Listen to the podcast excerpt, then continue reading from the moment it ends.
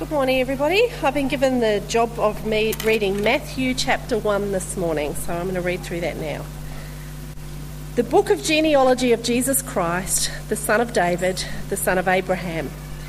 Abraham was the father of Isaac, and Isaac the father of Jacob, and Jacob was the father of Judah and his brothers, and Judah the father of Perez and Zerah by Tamar, and Perez the father of Hezron, and Hezron the father of Ram and Ram, the father of Amminadab, and Amminadab, the father of Nahshon, and Nahshon, the father of Salmon, and Salmon, the father of Boaz by Rahab, and Boaz, the father of Obed by Ruth, and Obed, the father of Jesse, and Jesse, the father of David, the king. And David was the father, father of Solomon by the wife of Uriah, and Solomon the father of Rehoboam, and Rehoboam the father father of Abijah, and Abijah the father of Asaph, and Asaph the father of Jehoshaphat, and Jehoshaphat the father of Joram, and Joram the father of Uzziah, and Uzziah the father of Jotham, and Jotham the father of Ahaz, and Ahaz the father of Hezekiah, and Hezekiah the father of Manasseh, and Manasseh the father of Amos, and Amos the father of Josiah and Josiah the father, father of Jeconiah and his brothers at the time of the deportation of Babylon. And after the deportation of, to Babylon, Jeconiah was father of uh, Shealtiel, and Shealtiel the father of Zerubbabel, and Zerubbabel the father of Abud, and Abud the father of Eliakim, and Eliakim the father of Azor, and Azor the father of Zadok, and Zadok the father of Achim, and Achim the father of Elud, and Elud the father of Eleazar, and Eleazar the father of Matthan, and Matthan the father of Jacob, and Jacob the father of Joseph, the husband of Mary, of whom Jesus was born, who is called the Christ. So all the generations from Abraham to David were 14 generations. And from David to the deportation to Babylon were 14 generations, and from the deportation to Babylon to the, to the Christ, 14 generations. Now the, now, the birth of Jesus Christ took place in this way. When his mother Mary had been betrothed to Joseph, before they came together, she was found to be with child from the Holy Spirit. And her husband Joseph, being just a man, a man, and unwilling to put her to shame, resolved to divorce her quietly. But as he considered these things, behold, an angel of the Lord appeared to him in a dream, saying, Joseph, son of David, do not fear to take Mary as your wife, for that which is conceived in her is from the Holy Spirit. She will bear a son, and you shall call his name Jesus, for he will save his people from their sins. All this took place to fulfill what the Lord had spoken by the prophet. Behold, the virgin shall conceive and bear a son, and they shall call his name Emmanuel, which means God with us. When Joseph woke up from sleep, he did as the angel of the Lord had commanded him. He took his wife, but knew her not until she had given birth to a son, and he called his name Jesus.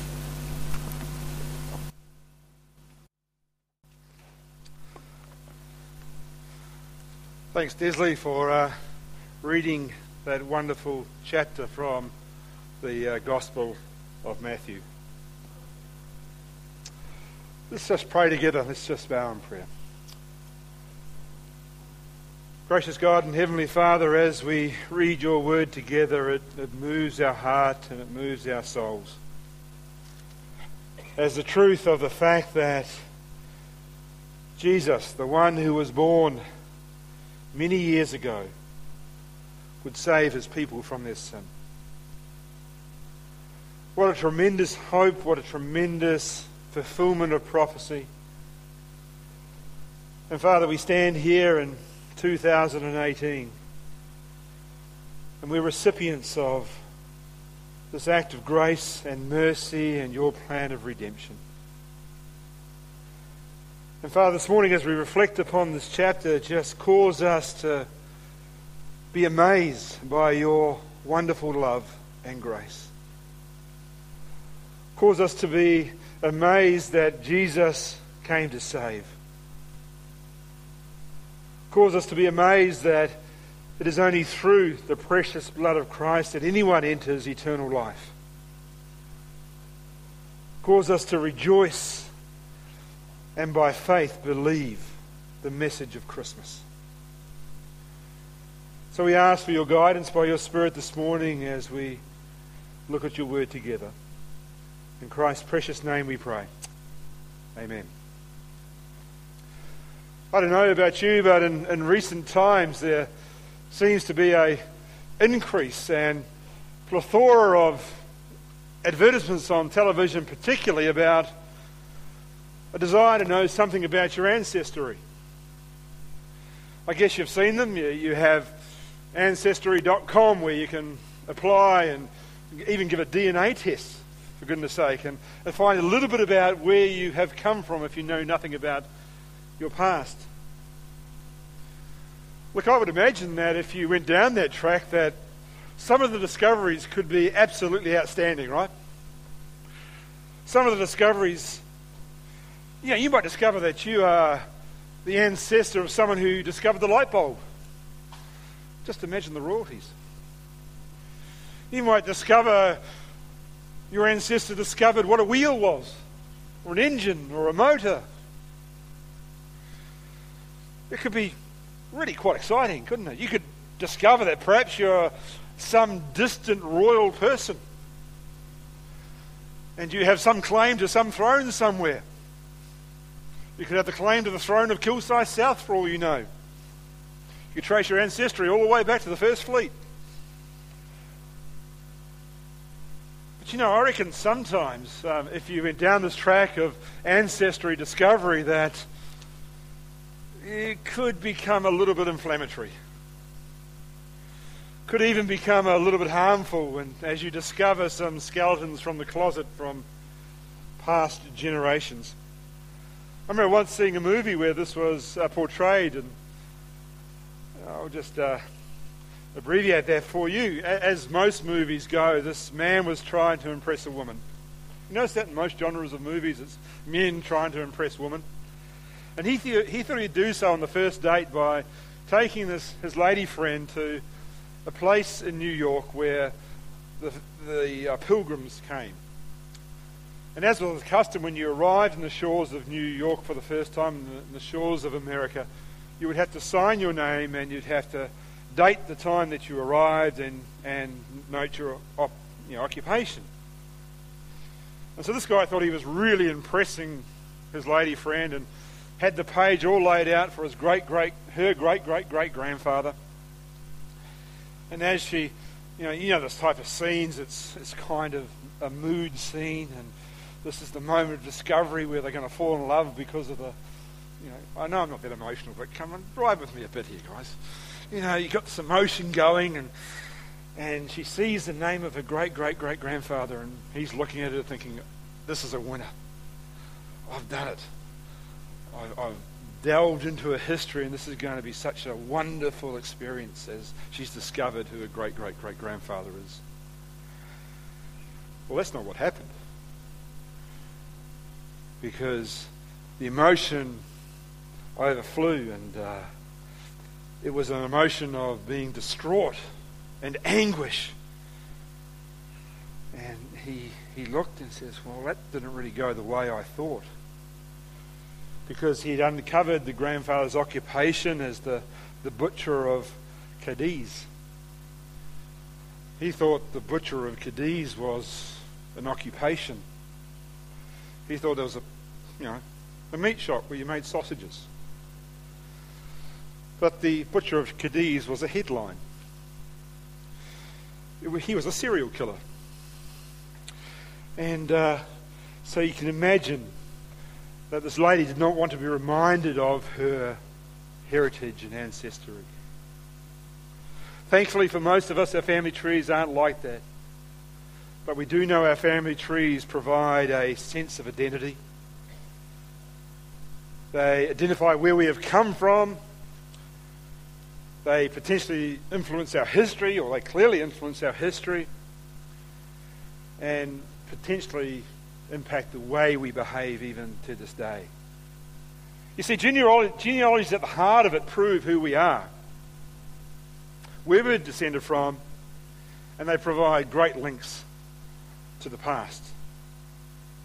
And as we have noted, as we have read through Matthew 1, the New Testament is no different.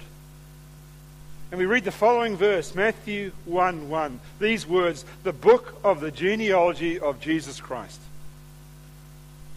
States right up there. This is the book, this is the genealogy, this is the history of the Messiah. The son of David, the son of Abraham.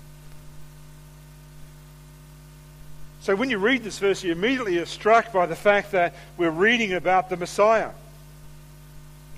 And the Messiah is identified by using two key Old Testament patriarchs David and Abraham. You see, this gospel, the Gospel of Matthew, is written to a Jewish audience. It's written to proclaim that Christ is the King.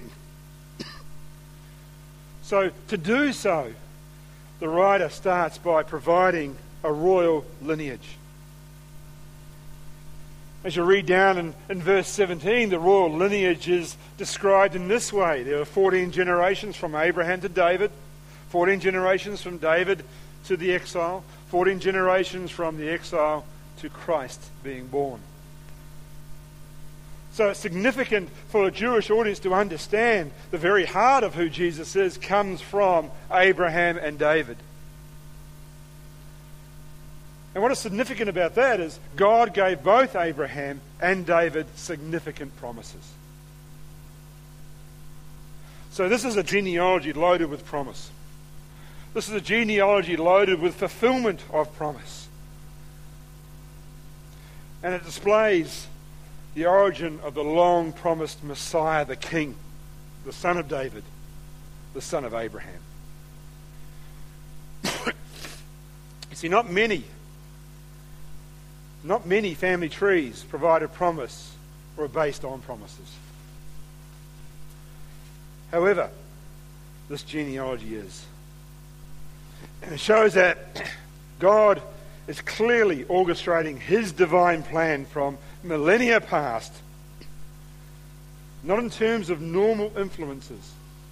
And we'll look at that. It's not in terms of normal influences here, but through extraordinary events that Christ is the promised Messiah. So, as we consider Matthew chapter 1, the book of the genealogy, let's just look at this very first verse for some time before we get to the birth of Christ, because this is important. When I say the book of the genealogy, this is not a, a random phrase that has been taken out of, of Scripture. Because what does genealogy mean? Genealogy, from the Greek word, is transliterated Genesis. So it's the book of the Genesis of Jesus Christ. The only other time you see two, these two phrases together, the book of the genealogy, is in the Greek Old Testament in Genesis 2, verse 4, and Genesis 5, verse 1. And in both those instances, the phrase introduces an account of creation. In 2, 2 verse 4, it tells us about the creation of the heavens and the earth, and it's described as the book of the genealogy. In 5 verse 1, it's the creation of humanity. So it's no coincidence that, that as Matthew writes to a Jewish audience, as Matthew communicates the, the royal line of Christ, that he uses this phrase very purposefully. Because he's aligning this genealogy itself to the creation account here as well.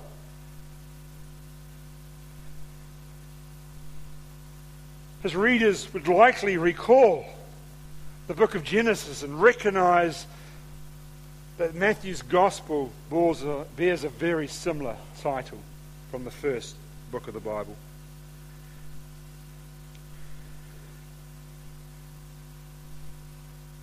He intends it, or his purpose is to give his gospel here a title identical to that of the first book of the Bible, a book best known for its account of God's acts of creation. And as I've read through Matthew, I, I, think the whole structure of the entire gospel helps us confirm that this is his intent. Because the gospel begins with this the genesis of the account of Christ. And the gospel ends with this phrase to the end of the age. So it stretches the origin of Matthew from before ages begin to the end of the age. From the beginning to the consummation. And the whole gospel is framed as that, as, as the, the writer communicates this is your king. He is Christ. He is your king.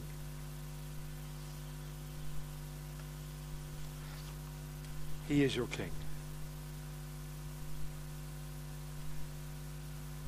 So we see Jesus right at the start here as the author of the new creation. This does not mean that Jesus was created at this point in time.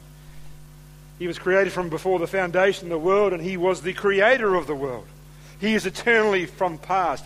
His humanity was born, if you like, from this point in time. But his divinity is forever in his essence. So he's the author of the new creation. And then, secondly, he is the son of David. What significance is it to be the son of David? Let's go back with me to 2 Samuel chapter 7. There are two key promises given in the Old Testament to the Old Testament saints. One is to David and one is to Abraham. So go back to 2 Samuel chapter 7. You know a little bit about David. He was a warrior. He was the second king of Israel, if you like, after Saul. He was a man after God's own heart. He was a murderer and an adulterer. He was the people's king. Towards the end of his life, he wanted to go and build a house of God God. And this was the response through Nathan the prophet. So 2 Samuel chapter 7, verse 12. This is the Lord speaking through Nathan the prophet. When your days are fulfilled and you lie down with your fathers, that's just another way of saying when you die. I will raise up for your offspring after you, you shall come, who shall come from your body, and I will establish his kingdom. He shall build a house for my name, and I will establish the throne of his kingdom forever. I will be to him a father, and he shall to be me a son. When he commits iniquity or sin, I will discipline him with the rod of men, with the stripes of the sons of men. But my steadfast love will not depart from him, as I took it from Saul, whom I put away from before you. And this is the promise. And your house and your kingdom shall be made sure forever before me. Your throne shall be established forever. In accordance with all these words and in accordance with all this vision, Nathan spoke to David. This is the Davidic promise. This is the Davidic promise by God. God is unconditional in his nature by giving this promise. He says, I am going to fulfill these things through your line. And three things will be fulfilled your house, your kingdom, and your throne, notice, will be forever.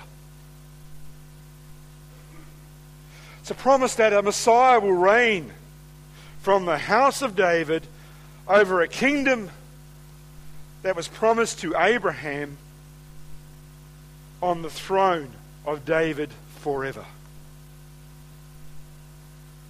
It's a tremendous promise.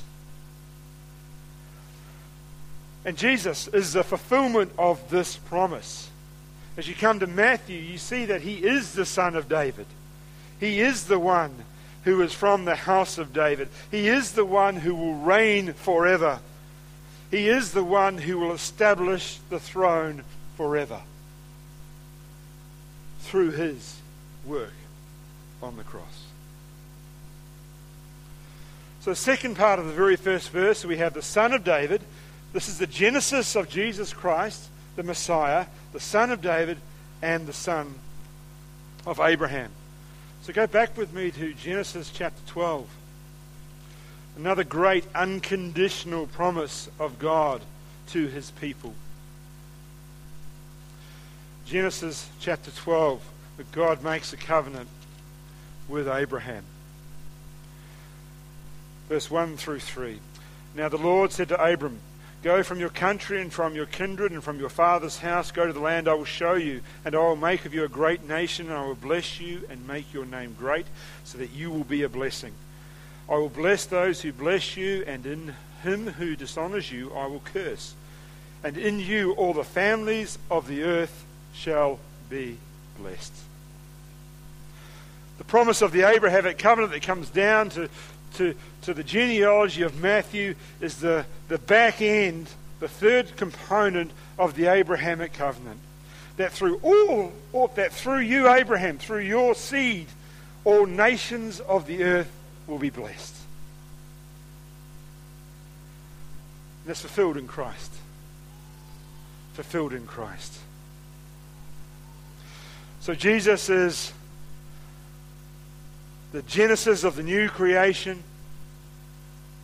He is the son of David, the rightful ruler on the Davidic throne.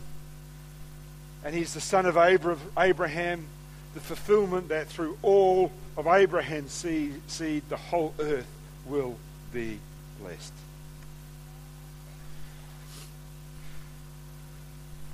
And then we see the generations that are mentioned in the genealogy. I'll just make a couple of comments about the generations because I think it's really wonderful to see that as you go through the list, these people aren't perfect. Ever think through some of the people in the list here? For instance, you've got four women mentioned. You've got Tamar. Yeah, that's, that's not a great. Know, there's four women mentioned. That doesn't mean it's any less perfect than men, whatever. There's four women. Tamar. You've got Rahab.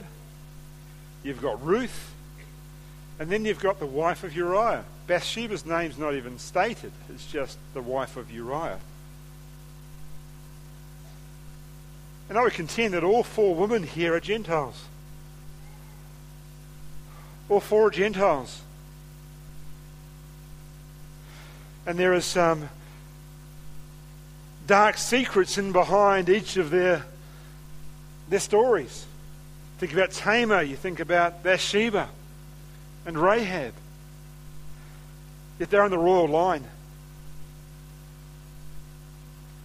And I reckon the presence of these Gentile women in Jesus' family tree demonstrates God's intention to include Gentiles in his redemptive plan.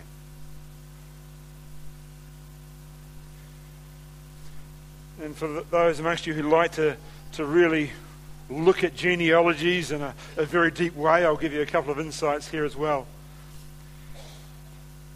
Go down to verse 11 and 12. You've got this fellow here by the name of Jeconiah.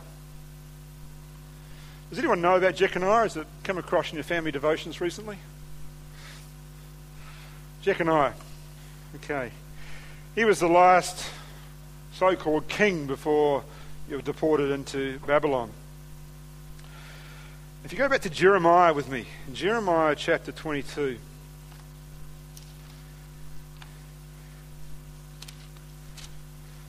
Jeremiah 22 says this about Jeconiah. Now, you may get a little bit confused as you read Jeremiah, because in Jeremiah he calls him Conaniah, same guy. Jeconiah and Conaniah are the same person.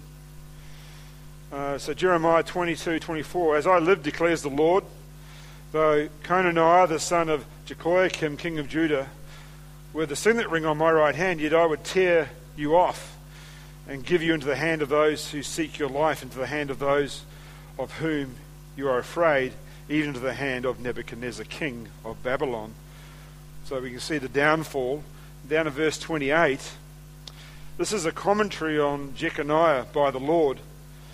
Is the man Coniah a despised broken pot, a vessel of no one cares for?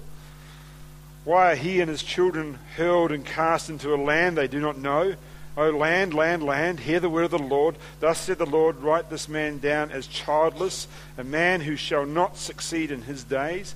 For none of his offspring shall succeed in the sitting on the throne of David and ruling again in Judah. The curse is pronounced here.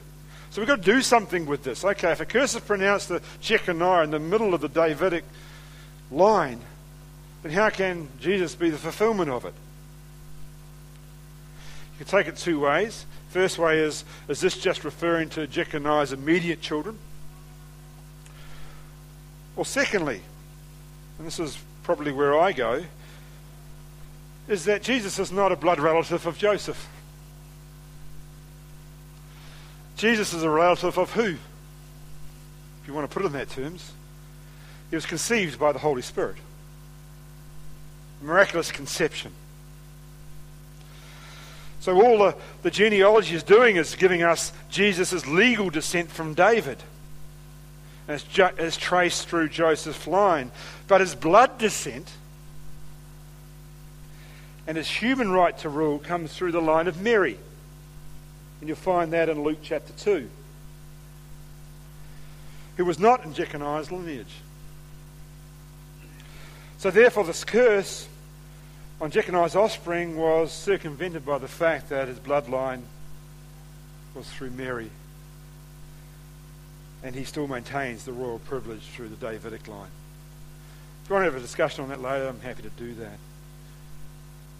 And also, as you look at this genealogy, some other things come to bear. I just want to just make a note of this because I think this is wonderful to see God's grace coming through genealogies. You've got Abraham to David. You've got this 14 part genealogy there. You think about Jacob passing blessings on to his 12 boys. He passes a blessing on to Judah. He says to Judah, The scepter shall not depart from you. He sets up well in advance the fact that there will be a royal line. Hundreds of years before even a monarchy is there. It's a promise It's part of the Abrahamic covenant that rolls through to David. If you want to look at some character traits, turn with me to 2 Kings, 2 Kings 21.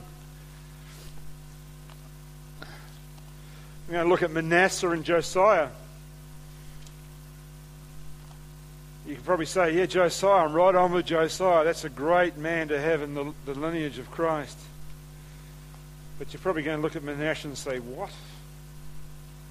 Let's just read about Manasseh. Manasseh, 2 Kings 21. Every one of the kings normally gets a commentary right at the start, or he does get a commentary right at the start of how he fears. 2 Kings uh, 21, verse 1 Manasseh was 12 years old when he began to reign, and he reigned 55 years in Jerusalem. He reigned a long time. And his mother's name was Hephzibah. And he did what was evil in the sight of the Lord, according to the despicable practices of the nations whom the Lord drove out before the people of Israel. So, you know, we've been going through Judges. You think about all despicable things in Judges? This guy practiced them. He rebuilt the high places, he worshipped the Baals, he built altars in the house of the Lord, fully syncretistic. In verse 6, and he burned his son as an offering. He sacrificed his son. Not a very nice fellow in the line of Christ. And then you see his grandson Josiah. 2 Kings 22. Josiah was eight years old when he began to reign, and he reigned 31 years in Jerusalem. He did what was right in the eyes of the Lord and walked in all the way of David his father. And he did not turn aside to the right or to the left.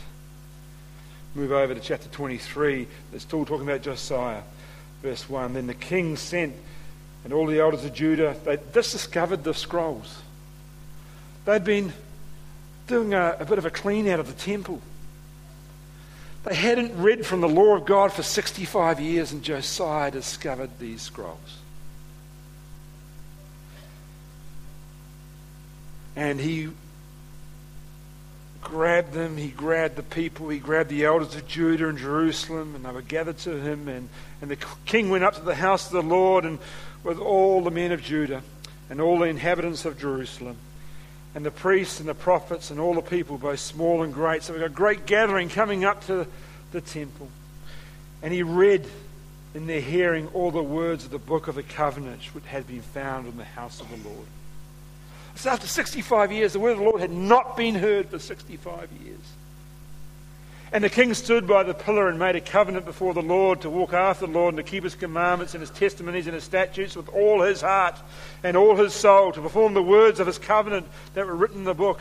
And the people joined in the promise. Tremendous reform under Josiah, and he's in the genealogy. So the point is, God uses everything for his divine plan.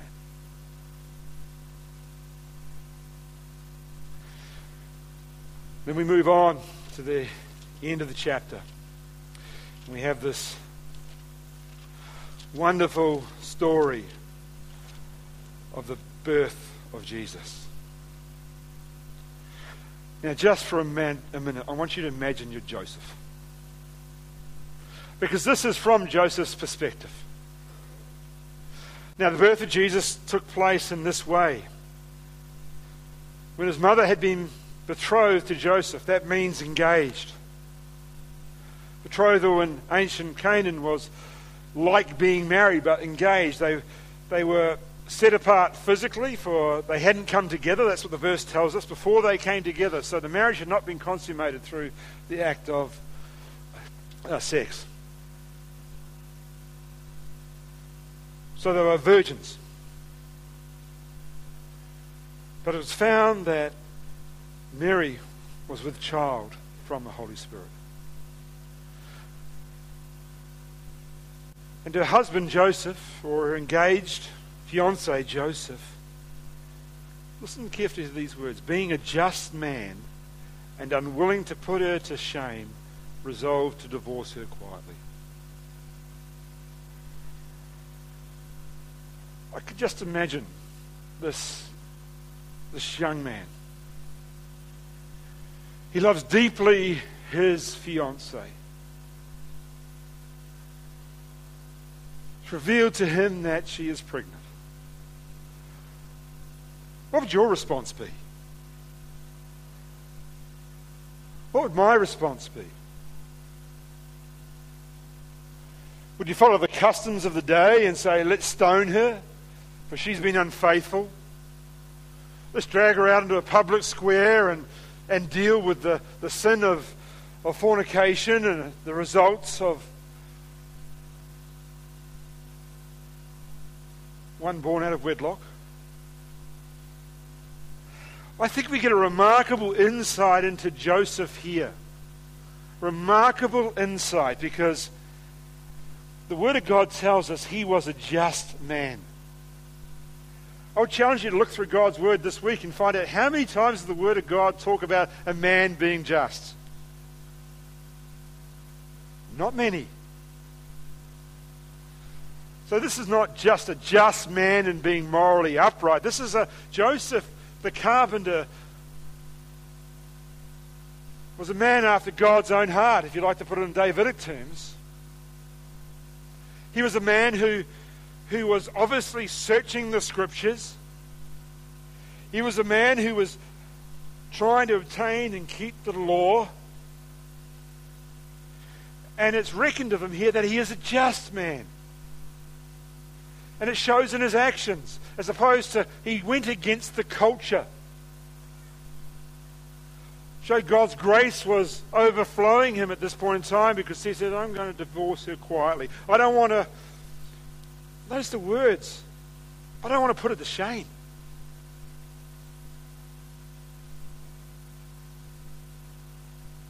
Shows the heart of Joseph. And then as he considers this thing, he falls asleep. I imagine it'd be a pretty restless night, right? You're thinking through the things you're doing. And then the angel of the Lord appears to him in a dream. And what I find interesting in this particular text is he doesn't ask to say, Well, who are you? He knows. He knows this is the angel of the Lord because he's a just and a righteous man. He knows because his walk in communion with God is, is such that he can identify that this is the angel of the Lord. And the angel addresses him, Joseph, son of David. Interesting, isn't it? Joseph, the one from David's line, the royal line. Joseph, son of David, do not fear to take Mary as your wife, for that which is conceived in her is from the Holy Spirit. Whoa. As an Orthodox Jew, what is, what is even the Holy Spirit? What do you mean what she conceived in her is from the Holy Spirit? You would have all sorts of questions in your mind, I would think, but not for Joseph. Because the angel continues to explain the importance of this. She'll bear a son, and you will name him Jesus, for he will save his people from their sins. And by the way, Joseph, this is so significant, this has been written about before. Go back to Isaiah chapter 7 and you will see what Scripture tells, because this is what took place to fulfill what the Lord has said by the prophet Isaiah. Behold, the virgin shall conceive and bear a son, and they shall call his name Emmanuel, which means God with us. Fully God, fully man. Jesus, the Son of David. What a dream. The dream is a reality for Joseph because his very next action, he gets up. He wakes from his sleep. And he immediately obeys. He did what the angel of the Lord commanded and took Mary as his wife. But knew her not until she had given birth to a son. And he called his name Jesus. Very interestingly, verse 25 dispels all the notions that Mary had perpetual virginity. All right? That is a Catholic theology which is removed from the Bible. It's based on tradition. Because from there, if Mary has perpetual virginity, therefore Mary's the mother of God, therefore you worship Mary. No. Joseph and Mary had a, a marriage relationship with the, the beauty of the way God has designed it post the birth of Jesus. They had other children we know of. So there is no such thing as perpetual virginity. So Jesus is the virgin born Emmanuel, God with us. He is the fulfillment of the divinely inspired scriptures, which have stated 700 years before when Isaiah said, She shall conceive a son, and they shall name him Emmanuel. And the purpose, and this is the sole purpose of Christmas, and this is a thing that we lose so often in today's culture, is Jesus came to do what? Read it. Jesus came in verse 21 to save his people from their sins. That's it. That's the message of Christmas, folks. Christ came into this earth, fully God, fully man, to save people from sin. And this is tremendous news. Because you know, you may not physically be a descendant of Christ. You may not physically be a Jew in the line of David. But you know what? Spiritually, you can be part of his genealogy. Spiritually, you can be adopted into the family of God.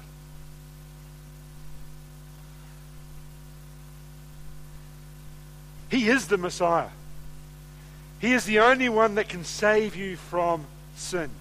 Now, this is a thing that must be remembered in Christmas. And I just encourage you. I see so many young families out here, right?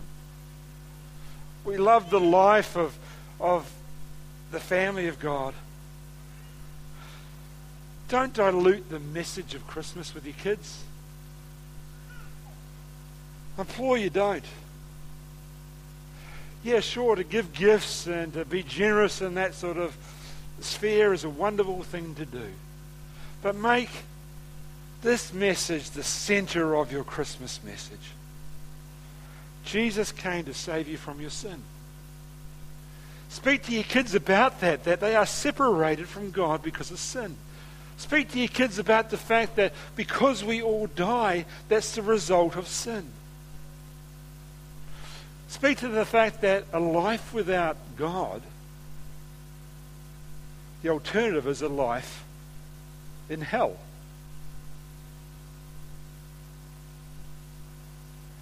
This is serious stuff. And the Bible is so clear on the fact that you are either having your faith and trust in Christ who will save people from their sins through his death on a cross, or you have an eternity in hell.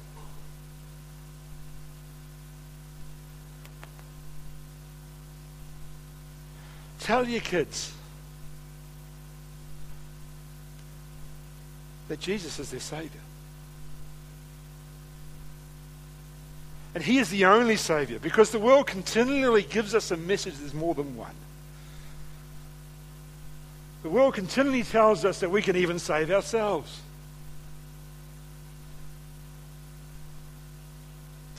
Jesus is our Savior. He's the one that regenerates us through His Spirit. He's the one that gives us new birth. He's the one that unites us with Him forever. Sure, the wages of sin is death, but the free gift of God is eternal life through Christ, our Savior. This morning, do you know Christ? Do you know that He has saved you from your sin if you place your faith and trust in Him? I hope you do. I hope the Spirit is, is penetrating your heart with the truth of that message. Because that's the only message that saves you. That's the only message of relevance. It's the only message in this world that brings life. And I say with Matthew here, glory to God, because Jesus is born and he will save his people from their sins. Now, do you believe it or do you not? It's a simple question. And if you don't, we'd love to chat to you. It's the most vital message of God's Word. May I invite the musos to come up and we'll sing our closing.